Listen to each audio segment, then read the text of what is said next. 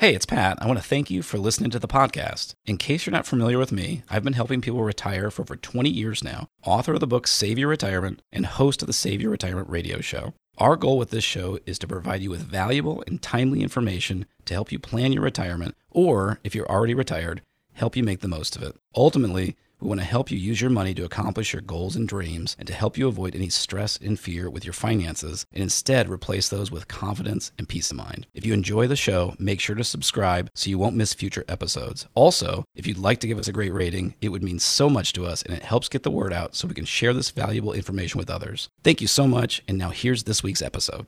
This radio show is a paid placement. You've read his books. You see him on television. You follow him on social media. And you can listen to him talk about life and retirement right here, right now. He is Pat Strubbe, and this is Save Your Retirement, presented by Preservation Specialists.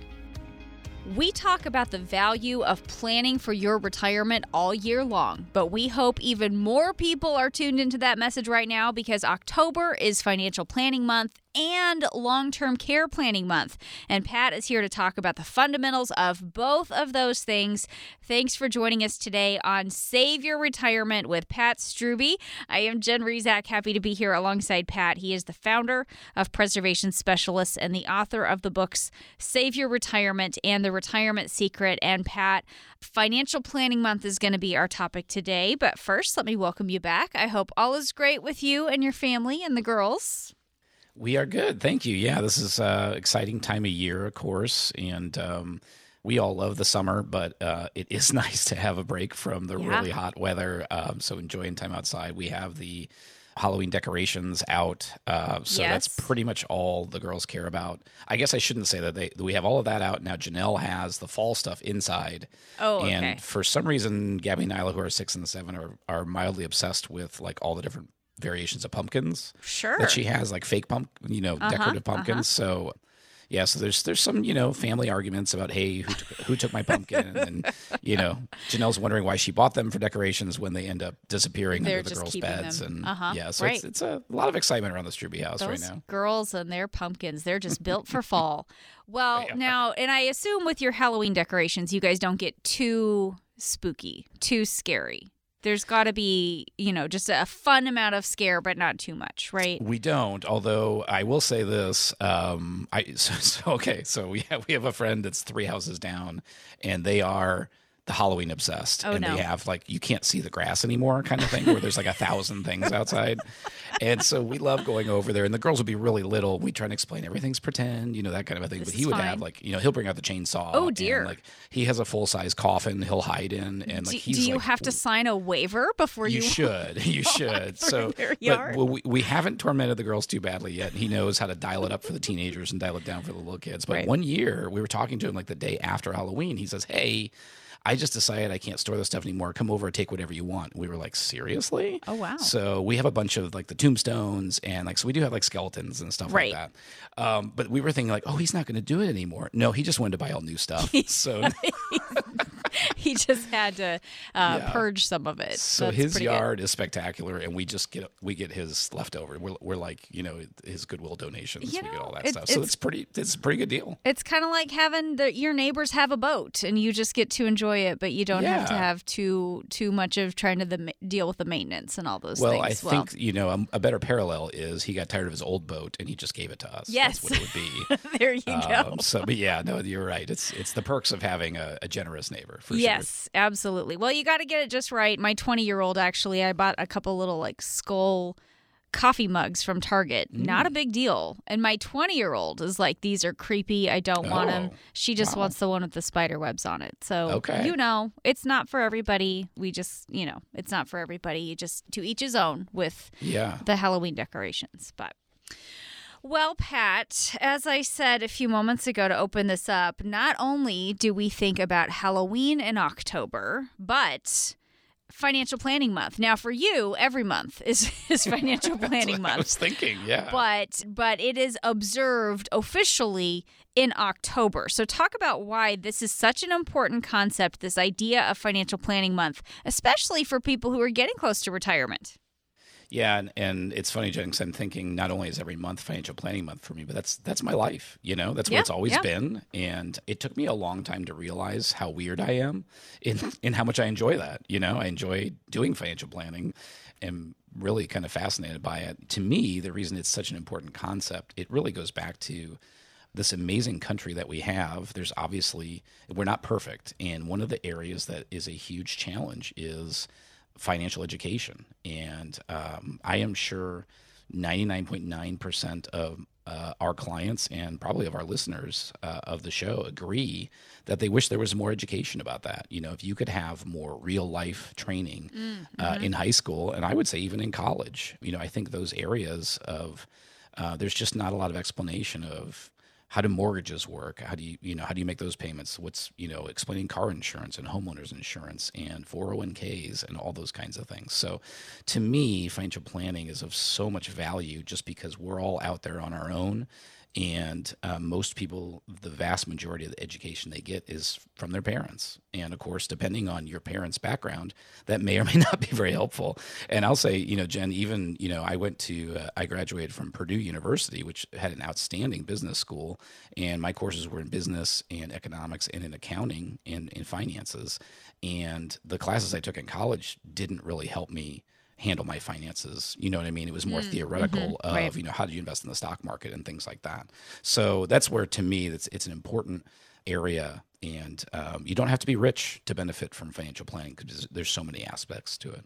Yeah, absolutely. Talk a little bit about Pat when when we're talking about specifically people preparing for retirement because again, financial planning month, I mean financial planning's for everybody, but when we're talking about retirement age people specifically, what are the areas that those retirement plans, those financial plans for retirement need to include?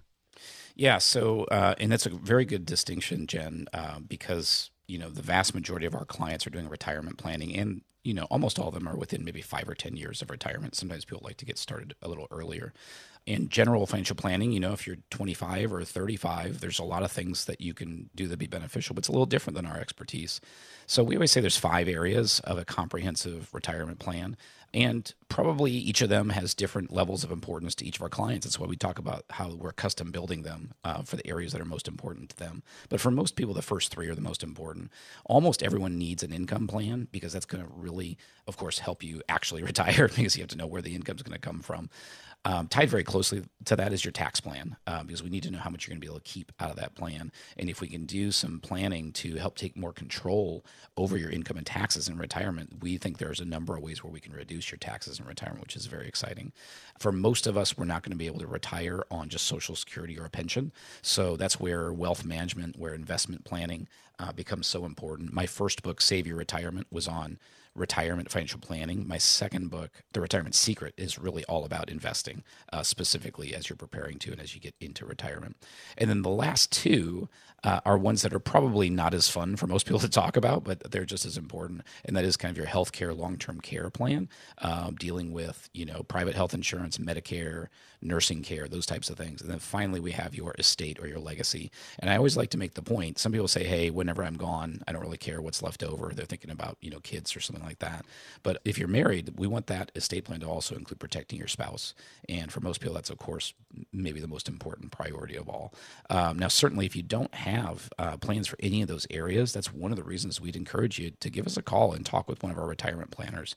The number is 803 9 Retire. We offer that first review at absolutely no cost and no obligation. Gives you a chance to see where you stand and if you're on the right track. That number again is 803 9 Retire. Talking today with Pat Strubbe. He is the founder of Preservation Specialists, and I am Jen Rizak alongside. And as we talk a little bit about this idea of financial planning month, October being financial planning month, October is also long term care planning month, and that is one of those pieces of that income strategy, that retirement strategy. So, Pat, when we talk a little bit about shifting to long term care planning month, who should be thinking about this? Well, first, Jen, you're mentioning both of these planning months, and so apparently we're not supposed to be just talking about our lawn decorations for Halloween this month, right? There's, there's other things to talk about. right, right. Yeah, so I think long-term care, uh, of course, is basically you know kind of going over the basics. You know, if you are near retirement or in retirement and disabled, rather than when you're younger being disability insurance this is you know a different type of coverage that most of us need to have some type of planning for. And the reason is is because it's generally speaking most of these expenses are not covered by health insurance or by medicare. So that's just a, it's a gap in protection. And of course as we're living longer and longer the odds of all of us needing some type of long-term care uh, somewhere along the way keep going up higher and higher. So who should be thinking about it? I think there's a couple of different areas. Certainly if you're already retired I'd want to be thinking about if something happened to me, or if you're married, if something happened to your spouse, how are you going to pay those bills? Um, do you have any type of coverage other than just having to spend down your nest egg? And then the second part would be if you are, you know, say within even 10 to 15 years of retirement. And the reason I'd mention that too is that's actually two parts. You're maybe starting to think about it for yourself, but maybe if you if your parents are still alive, you may be thinking about it there. You know, that's kind of that sandwich generation. And a lot of our clients who hire us in their 50s or early 60s, they're they're in that situation where they're helping care for their parents, but maybe they still have kids that are not, you know, financially independent on their own as well. So I think there's a wide gap there of those of us that are, say, uh, you know, my age, late 40s, well into retirement age, Jen, where mm-hmm. there's risk there. Yeah. Uh, there's risk of a significant expense. And it's funny because most of us don't ever want to think about being sick. Mm-hmm. Um, and so, what actually helps for a lot of people is if you're married, is actually thinking about, okay, we need to protect your spouse. What do we need to do to make sure that that's taken care of? And so, those are the types of things we want to make sure we're, we're protecting people from talk a little bit about how your process helps clients bring all these different pieces together from concerns such as long term care to some of those other challenges that we talk about, things like taxes and investment risk and, and creating income in retirement.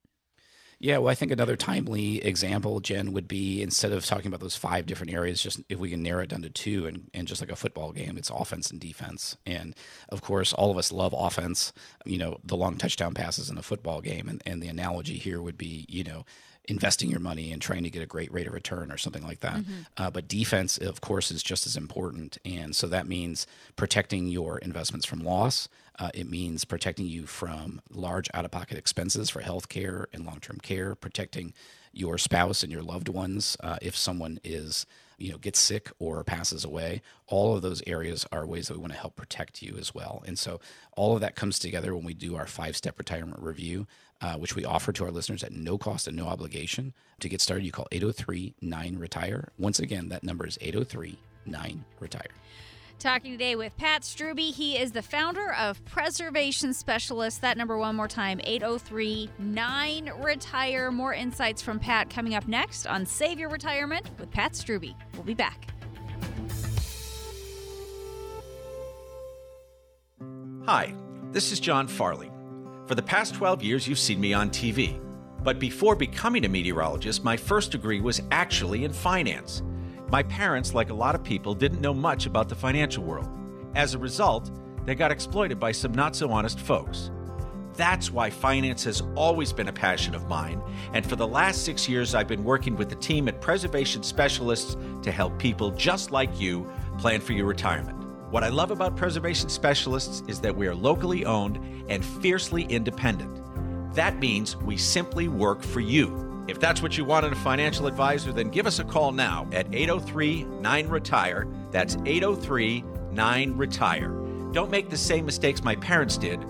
Work with an advisor who can help get you to and through retirement successfully.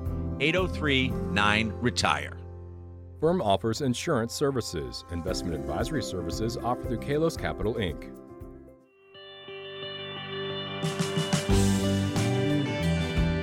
Have a question for Pat? Here's an easy new way to ask. Click on the radio tab at retirewithpat.com and record your question directly on the website. That's retirewithpat.com and click on radio.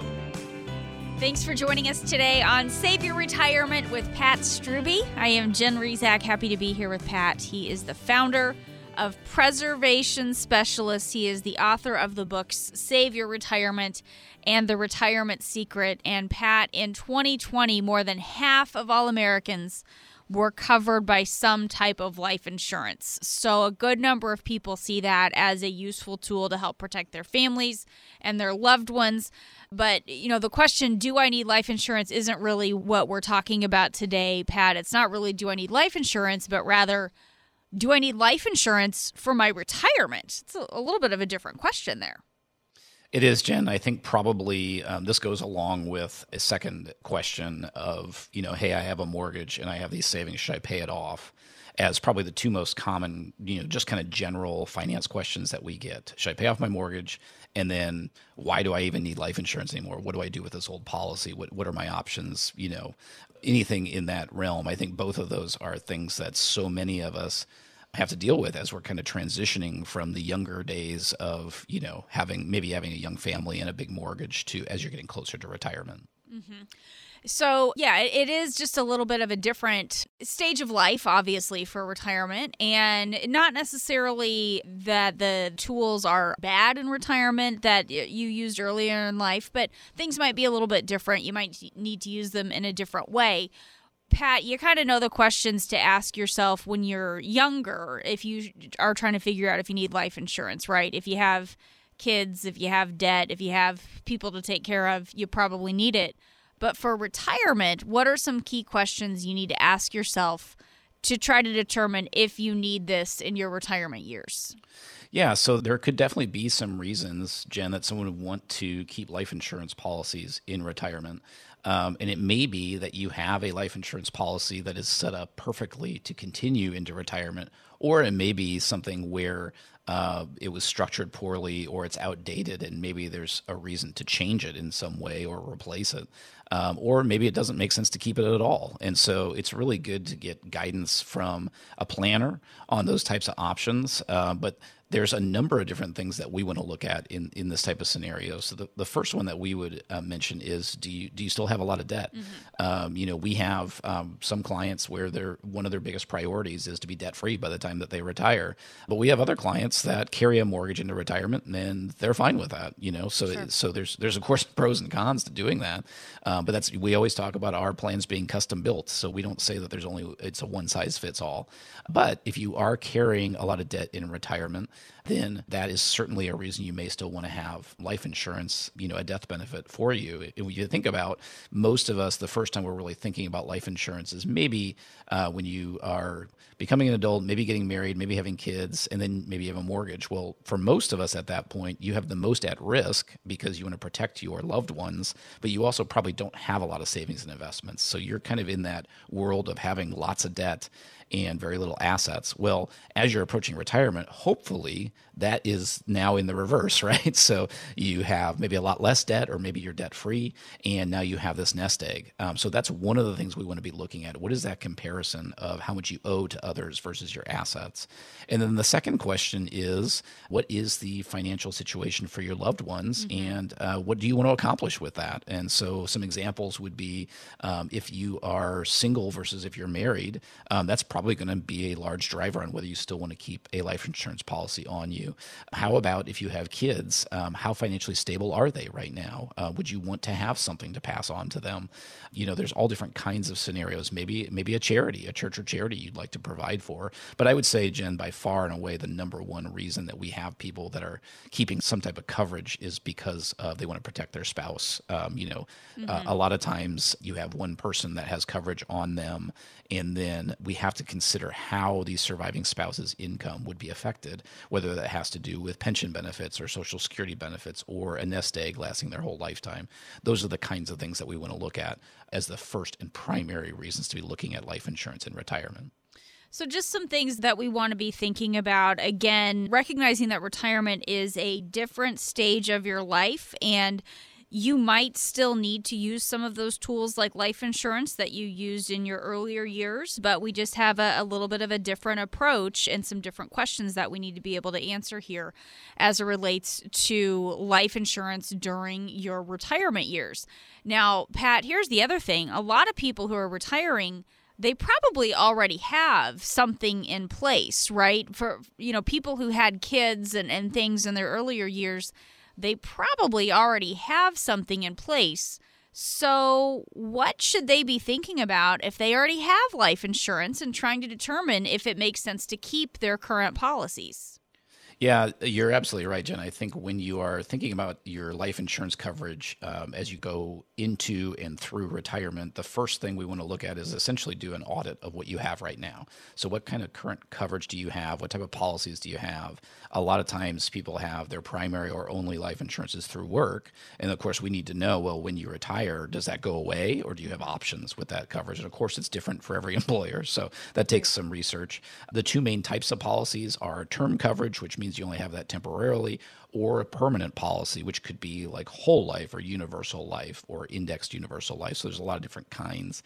And of course, each of those has different costs and different benefits. So what we'd want to do really is we just want to know what do you have, because that's the first step to figuring out if that's going to be helpful for you in retirement. And that's one of those areas, uh, we call it a five step retirement review. That's an opportunity to sit down with one of our planners and really take a comprehensive look of the different areas of your finance. One of those areas is your current insurance and taking kind of doing an audit of that and taking a look at what you have. If you'd like to take advantage of that, there's no cost and no obligation for listeners of our show. All you have to do is call 803 9 Retire. Once again, to do a five step retirement review, including an insurance audit, call us now at 803 9 Retire. Talking today again with Pat Strubbe. He is the founder of Preservation Specialists, and we're going through some of the questions to think about to determine about your life insurance needs in your retirement. Pat, are there any other questions or any other factors that we ought to be thinking about as it relates to possibly having life insurance for our retirement years? Yeah, Jen, one of the things that we believe is maybe one of the biggest concerns that someone who's getting ready to retire should have, although it's not talked about um, day to day, and that is taxes. Ah. And so, you know, we've had uh, best-selling author uh, David McKnight on the show before. Uh, we've had him come speak in person to our clients a little while back. And uh, what David McKnight talks about is the fact that our government spending uh, and printing of money has just created just a completely uncontrollable debt as a country. And experts all agree that basically the only way they're going to be able to solve that problem eventually is to raise taxes. Well, that brings to mind the fact that most of us are told throughout our lifetimes to defer our taxes on our retirement, mm-hmm. you know, our retirement savings. So that's our traditional IRAs and our 401ks. So when we start talking about that with our clients, you can kind of see the light bulb go off to say, wait a second, that's not a good situation. I'm deferring all my taxes and now we're expecting taxes to go up. Oh, right, so what, right. what do we do with that? And how does that tie in with life insurance? Well, um, there's really two things things that we can do to help protect you from taxes in retirement. And David McKnight talks about this in his best selling book, The Power of Zero, which we talked uh, with him about on the show. The first way is to start switching to Roth IRA. So that can be done by Roth conversions of your traditional IRA or 401k. Really, there's only one other option, and that is by a intentionally and specifically structured life insurance policy. He calls it a LIRP or an LIRP, life insurance income program. And basically, the idea there is you're trying to keep the cost of insurance as low as absolutely possible and you're trying to increase the value of it as much as possible, what that can do is that can allow you to draw money out without taxes being taken for income in retirement. The other thing is, if it's structured properly, we may be able to use the uh, life insurance policy to draw money out for nursing care. Um, so it's really kind of an interesting strategy and it allows for some tax advantaged and uh, beneficial uh, planning for, for people in retirement, especially those that are concerned about taxes there are just so many options for helping protect your retirement savings for yourself and protecting your loved ones in the future. Life insurance Pat is one of those options. I guess what we're saying here, you don't want to make any assumptions with your current coverage and what it could do for you in the future, right? That is absolutely right. And with so much at stake, doesn't it make sense to get a second opinion to make sure your strategy is sound? Without a solid plan, you run the risk of missing opportunities to maximize your savings, uh, walking away from tens of thousands of dollars or more in Social Security benefits over your lifetime, overpaying taxes in retirement, and potentially leaving your family in a lurch financially. There are already so many threats to your financial savings out there healthcare costs, long term care, taxes, the rising cost of inflation, stock market risk, and don't add your own financial mistakes to the list. For listeners of today's show, if you've saved at least $250,000 for retirement, call 803 9 Retire and we'll give you a second opinion on your retirement income strategy to help you make sure your retirement savings last as long as you need it to last. Without a solid strategy, you could run the risk of running out of money in retirement, and you don't want to make an assumption that your current life insurance coverage and other policies will take care of your loved ones if something happens to you. There's absolutely no cost and no obligation, but it's only for listeners of our show at 803 9 Retire. Get your second opinion today. That's 803 9 Retire. IULs. What does that even mean? Is it something that I need in retirement? Pat will explain what IULs are, how they work, and if they make sense for you. That's coming up next on Save Your Retirement with Pat Strubbe. You've heard Pat on radio. Now you can see him on television. Tune in Sunday mornings during the 7 o'clock news on WIS TV, Columbia's NBC Channel 10.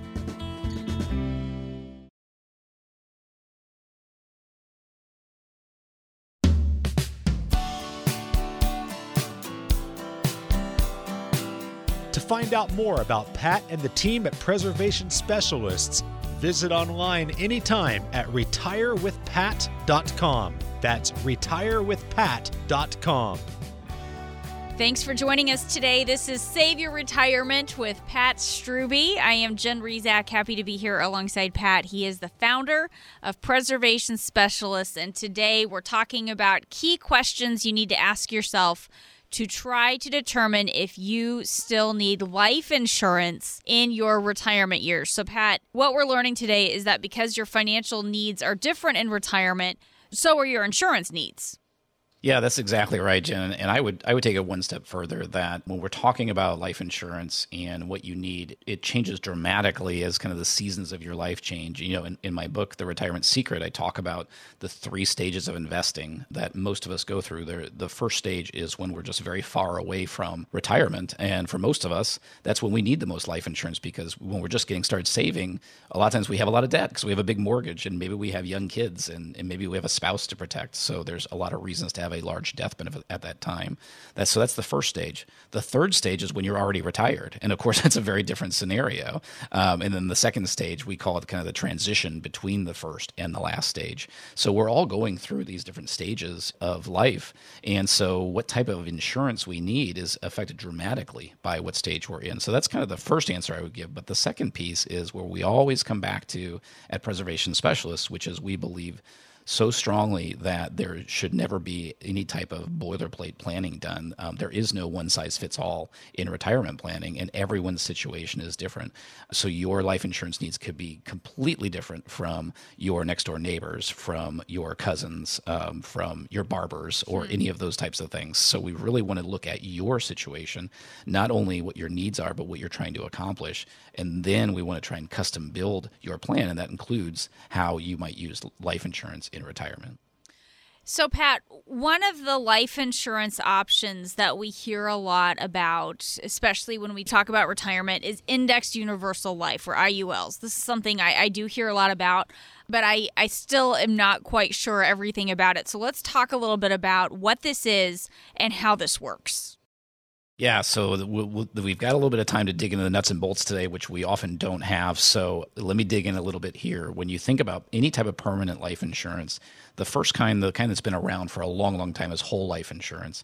Whole life insurance has a lot of guarantees, but generally is much higher cost. Um, and so what happened is the life insurance industry has then developed some newer types of permanent insurance. So the next one that came about was universal life, and that became very popular in the 1980s uh, because it was based on interest rates, and interest rates were really high at that time. As interest rates started to drop, those policies weren't doing as well. So then the uh, insurance industry came up with a new idea, and that was variable universal life. Well, as you might imagine from the hmm. name, that works kind of like dealing with mutual funds and dealing with the stock market. And Jen, I started in January 3rd of 1997, right during the bull market mm. of the 90s, hmm. and boy, did they think variable universal life was the greatest thing since sliced bread.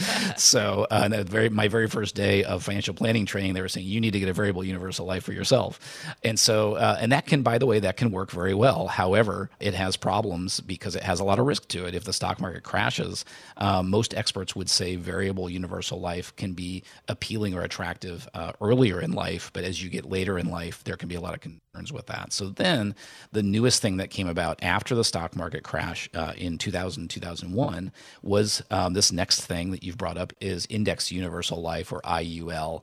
And um, this came about because of the um, stock market crash in 2000 and 2001. And uh, we really look at it as kind of like mashing together or like hybrid of those last two types in the sense that you have kind of a set guaranteed amount that you're going to earn, like the universal life uh, from the 80s, but you have some upside to it, kind of like the variable universal life. And so it kind of works a little bit in between. And then so now there's a lot of different ways it can be used. Um, and that's where it comes back to your individual situation. But basically, um, you have a life insurance policy. It's intended generally, it falls under the category of permanent life insurance you have some upside tied to the markets. Quite often it's the S&P 500, but it doesn't have to be. And then you have some underlying protection or guarantees as far as what you're going to earn each year. And of course, how we would use that depends highly on your personal situation and what you're trying to accomplish. But that kind of gives you the nuts and bolts of some of the basics of this indexed universal life or IUL. So I'm really glad we have the chance to really dig into these topics today. A lot of times we can only scratch the surface, but this gives you an example of just how complicated some of these areas can be when we're planning for your retirement. When you think about all the different areas that go into retirement planning, not only are we just talking about life insurance right now, we're just talking about one specific kind of life insurance. This gives you an idea why we think there's so much value in comprehensive planning for retirement because when you're working with a comprehensive planner, you can really dig into all the pros and cons of each of these areas um, and have them help you figure out what makes the most sense for you. How do you do that? It's very easy. The first step is a five, what we call a five step retirement review that goes into the five different primary areas of planning for your retirement. At our office, there is no cost and no obligation for listeners of our show. All you have to do to take that first step is call us at 803 9 Retire. Once again, to talk with one of our retirement planners at no cost and no obligation, it's 803 9 Retire talking today with Pat Strubbe. He is the founder of Preservation Specialists. RetireWithPat.com is the website if you'd like to learn a little bit more. Pat is walking us through what IULs, Index Universal Life, what those policies are, how they work, Let's talk a little bit about the pros and cons of an IUL policy. Pat, we all know before we make any financial decision, we need to weigh the pros and the cons to help us make an informed decision. So, walk us through what we need to know about the, the plus side and the downside of an IUL.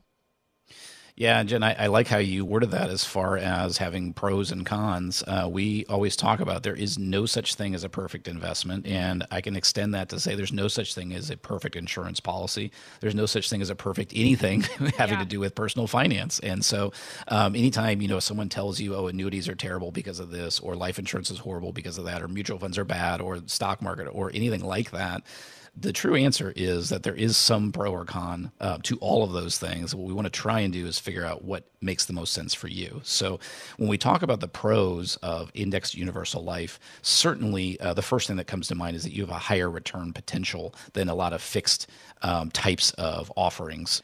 So certainly the first pro would be that it has a higher return potential um, than most um, fixed or safe types of investments that might be earning one or two or three percent. Now this isn't going to earn thirty or forty percent if the stock market is skyrocketing, but it does have the opportunity to average more than a CD or a money market, and you know in any given year it could make ten percent or more. So that gives you some nice upside.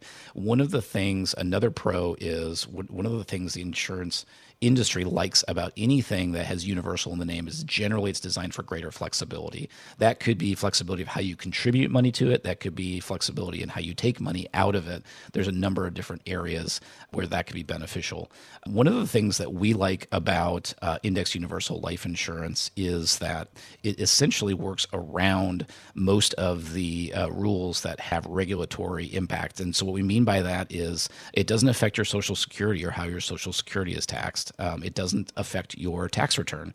Um, it doesn't affect your 401k or IRA or Roth IRA contributions or conversions. It's all kept outside of that. And we think as our government debt is going higher and higher, that's a very appealing and attractive option. Um, the other thing, of course, is like any life insurance, it has a death benefit. What we like when we're dealing with life insurance with people that are at retirement age or close to it is there are a number of life insurance companies that will allow you to accelerate or start drawing down your death benefit if you need it for nursing care. So that is a really appealing option because a lot of people don't know what to do about protecting themselves from nursing care. The last pro that I would add on an uh, indexed universal life insurance policy comes back to bestselling author David McKnight, where this is his recommended vehicle when you are trying to use life insurance and trying to generate some tax advantages. You can grow a index universal life insurance without any taxation on the growth, and then there are ways to draw off of that policy tax free. You can do that here and there if you want to use it to buy a car or something like that. But what we use it for a lot of times is to defer and then try to draw monthly tax free income off it later on in life. Um, so that that kind of gives you the list of some of the most important pros for index universal life. Now, the cons, or as we like to call them, the strings that are attached, mm. uh, because like I said, there's nothing perfect. So we always want to know, okay, what are we giving up with this type of account? Of course, the first thing is there's always going to be some kind of limit on your returns. As I mentioned during the pros, um, the, if the market's up 30%, this will not be up 30%. So most of them have a limit, uh, a maximum on the upside. Uh, the second thing is the way the guarantees work in the policy. Um, generally speaking, um, it's going to depend on how old you are because of the insurance charges. So it may be that you actually, in a in a low earning year, um, you do have some types of guarantees, but it may not actually grow any in that year. Another string that's attached are the fees and costs can be very confusing. So it's important if you're considering a policy like this that you're talking with your planner and understanding those.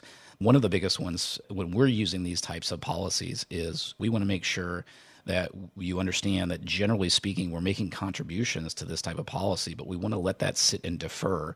Um, David McKnight often talks about having a five or a 10 year deferral from when you start it to when you want to try and start drawing money out of it. So it's not something meant for certainly for instant gratification. What's really designed to do is help you take money from a taxable or tax deferred situation and move it to somewhere where it can be taken out tax free down the road. So we think there, there can be tremendous benefits to that, but you do have to wait to take advantage of those benefits. That's one of the most important things I think to consider uh, when considering these types of policies. So, as you're thinking about all this, how much should you save for retirement? Where should you save it? How can you make sure it will last after you leave your job for good? What do I need in terms of insurance? Those are some of the questions you probably have, Pat, if you're getting close to retirement. Yes, saving is a good start, a really good start. If you're listening to me right now and you don't have a retirement income strategy, we invite you to call so we can help you create a spending plan to figure out how much you'll need for the retirement you've been dreaming about. Uncover the main risks posing a threat to your retirement, including inflation, market volatility, potential tax increases, and skyrocketing healthcare costs. Learn about the options for generating income in retirement and learn about how to keep your current standard of living in retirement even as costs keep rising more and more. There is no cost and no obligation to do this analysis, but it's just for listeners of today's show who have saved at least $250,000 for retirement. Call 803 9 Retire and ask for your retirement income analysis. The things we talk about, the strategies we use, are designed to help you make sure the money won't run out no matter how long you live in retirement. We aren't doing this to make you rich we want to make sure you don't end up outliving your retirement savings. That number again is 803 9 Retire. We have more coming up on Save Your Retirement, but now it's time for today's Medicare Minute with author and Medicare expert Tim Hanberry. People get confused about the home health care benefit under Medicare. Medicare does cover home health care. However, Medicare will only cover part time or intermittent skilled nursing care. This means you may be able to get a home health aide and skilled nursing services provided if it's less than 8 hours a day and fewer than 28 hours each week. Other covered services at home include physical, occupational, and speech therapy services, medical supplies, and durable medical equipment. All services will be coordinated by a Medicare certified home health agency that services your area. If you have an Advantage plan, they may require you work with an agency they contract with. Most times, people call me looking for solutions for services that Medicare considers custodial and are not covered. Things like help with bathing, dressing, walking, using a bathroom, or preparing meals. There are short term home health care insurance plans that can help offset the cost of custodial care and are reasonable in cost. While these plans can be helpful, they are not a substitute for long term care planning. Please make sure this is part of the discussion with your financial planner. Visit Tim's website, MedicareBlueprint.com, to download a free copy of his book. Or if you would like to talk with Tim, call 803 9 Retire to schedule a consultation.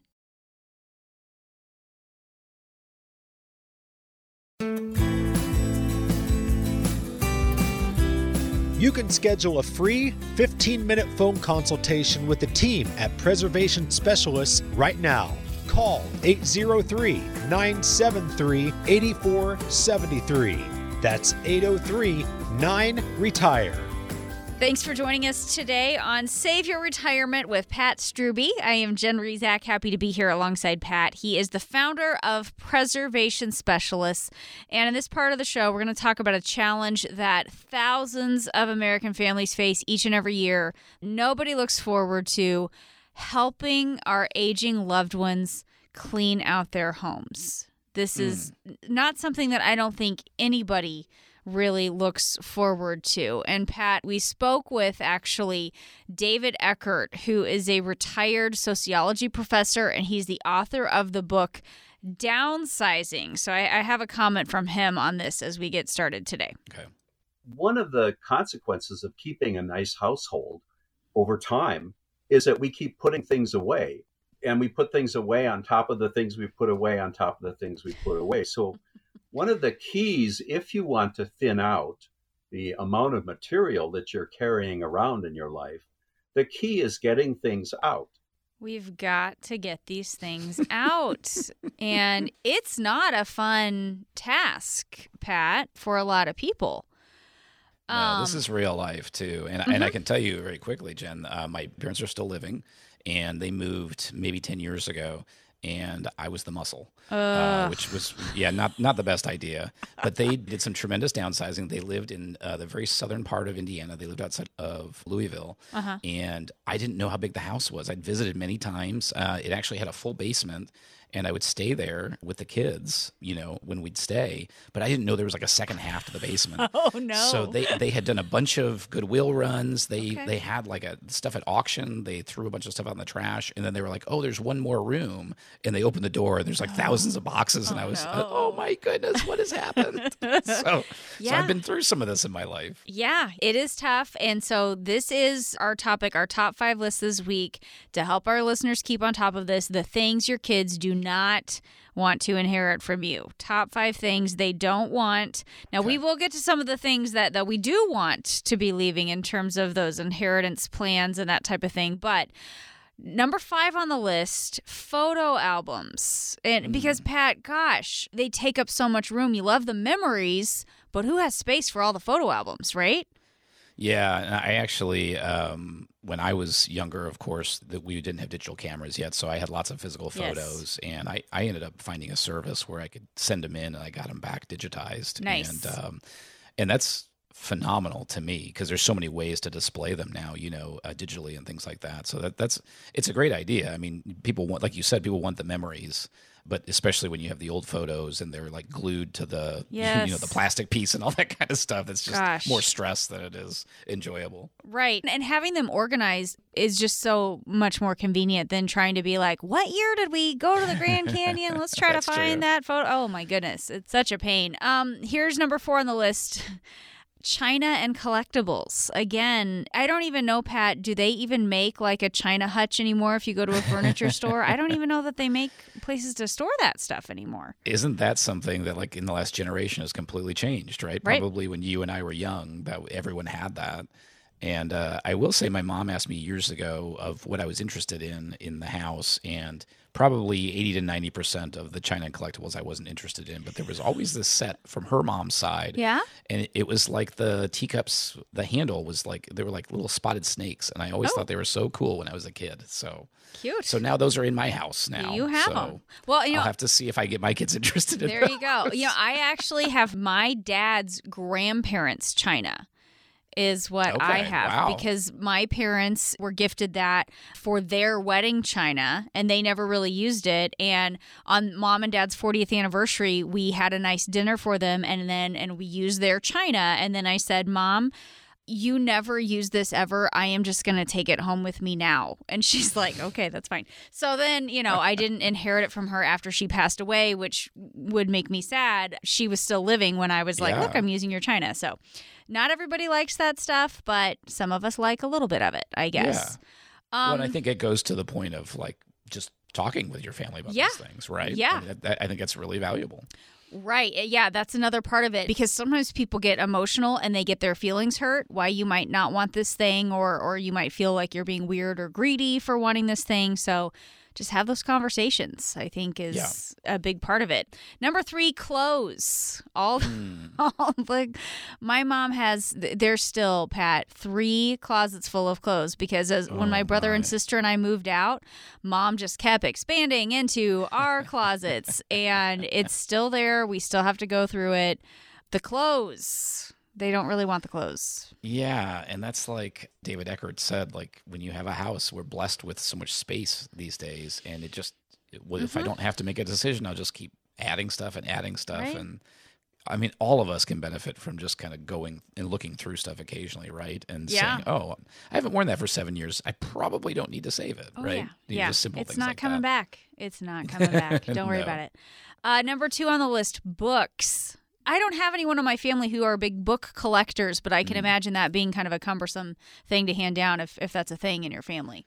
Yeah, so my grandfather, um, he loved going to used bookstores and kind of hunting around, and so I, I, I have kind of fond memories of doing that with him. And um, cool, I do, yeah. I do. It was really cool. But the, the one, the one thing we found out after he passed was he loved going to estate sales, and he'd find they usually sold the books by the box, and he'd find one book he wanted, he would buy the Oh, box, uh-huh. and then he would take the book and read it, and he would leave the box of books in his garage, which was very large. Uh oh. So we had lots and lots of books to donate um, once we Yeah. opened the door to the garage and saw what was in there. So yeah, Boy. it definitely wasn't uh, necessary to to keep those. Yeah, and it's you know, and there could be some that have some sort of monetary value or or some sort of sentimental value, but right, just the whole big collection not necessarily feasible as a something to hand down.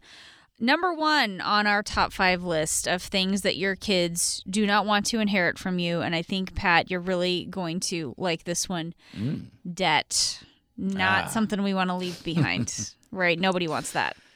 Yeah, that's true. And it's, you know, regardless of what the laws are, what the rules are, you know, inheriting debt is stressful too because you have to determine, you know, what are the rules and who's responsible for it and how do you handle it. So that's a big one. That's a big one to, you know, if you have debt, be thinking about, you know, how to clean that up, especially to make sure you're not leaving stress behind to your loved ones. And Pat, I mean, those were the things on my list, but I think you've probably come across other things also that maybe people assume their kids will want, but maybe that's it's really not the thing to leave down to the next generation. I'm sure you've come across some other items as well. Yeah, I think the two things that I've learned in my 25 years is number one, I have found, you know, there's a generation that's probably my grandparents that really it was absolutely taboo to talk about money or assets or anything like that. And so it was kind of this mystery, you know, as that generation started to pass away and you had to kind of comb through decades of statements and things, you know what I mean? You just didn't know what was there.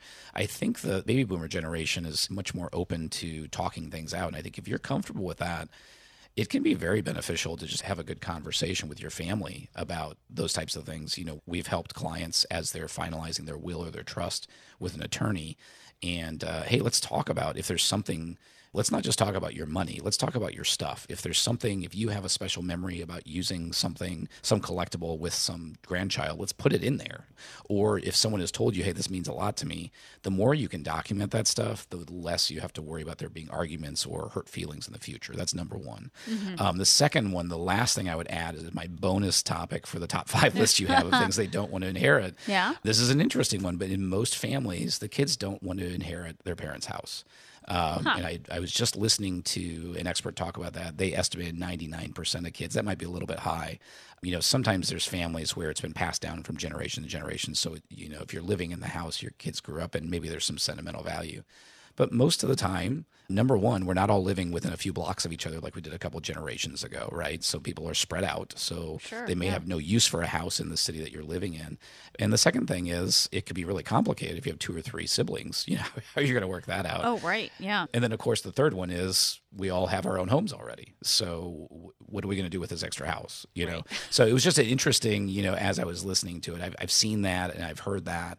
Sometimes the house is kind of an extra stressor to the kids as they're kind of dealing with, you know, how do we make sure it's we're getting the right value for it and those types of things. Um, so it's just an interesting point to uh, consider as you're thinking about your assets and, and what you'll be passing along. Right, absolutely. And and really, Pat, there are no wrong answers here for whatever it is that you're uh, hoping to leave behind or or what the kids are or aren't wanting to inherit from you, but the only wrong answer is not having those conversations, not talking about these things because whatever your wishes are, it's not going to happen if you don't have those conversations and get those plans in place, right?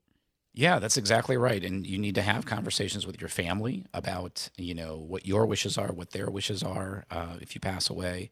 And of course, the last thing you want to have is something that's just a, a verbal conversation. You know, the more formalized you can make it, the better. Um, at, at a bare minimum, you want to have a simple will. Um, it's going to talk about what your wishes are. You know, we're not attorneys, but it's our understanding. If you really want something to be absolutely sure that's going to happen the way you want it, that's where a trust uh, is probably going to be more beneficial. It's either difficult to contest a trust or maybe not even possible. That would be for an attorney to answer. But, you know, those legal things, it's not fun. you know, uh, Janelle and I, uh, you know, I, I, I feel guilty saying this. We did not get our will and trust done immediately when we got married. Uh, we have we've had it for a long time, and we do review it periodically. Uh-huh. Uh, it's important to do both of those things.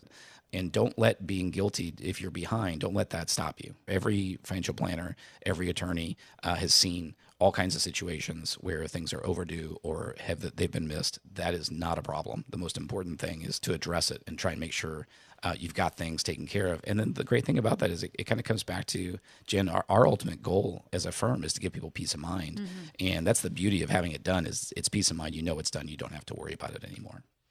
So let's talk, Pat, a little bit about what that process is like if we'd like to get started. Again, some of these things aren't really fun to talk about, but it's really important when we're thinking about not only having our, our wishes followed, but also, Pat, things like making sure that we understand what's going on with our income and how our assets are allocated. There's just a lot that you talk to people about. Yeah, and for most of our clients, the estate plan is not their biggest priority. Uh, but w- Sure. what we want to do when we're doing everything else, when we're making sure they have the money to retire, that their funds are invested properly to support their retirement, part of that package is we also need to make sure everything is structured properly so that as much as possible is going to go wherever you want it to go. So if you're married, for most people, that's going to go support your surviving spouse uh, for whoever passes away first. And then if you have uh, married with children, uh, a lot of that or all that's going to go to children. Maybe you have a church or charity that you want to support so we can help facilitate that. And the beauty of doing it proactively is there's ways you can do it where you can pay less taxes, where you can avoid probate fees. There's all kinds of things to make sure more of that money is going to the people or the organizations that you love. And of course, that's what it's all about. So if you're not sure if you have all of that in place, that'd be part of our five step retirement review. For listeners of the show, there's no cost and no obligation. The number is 803 9 Retire to get started. Once again, that number is 803 9 Retire. You've been listening to Save Your Retirement with Pat Strubbe. Remember that number, 803 9 Retire. Be sure to tune in again next week for more insights from Pat, and we'll talk to you then. Have a great week.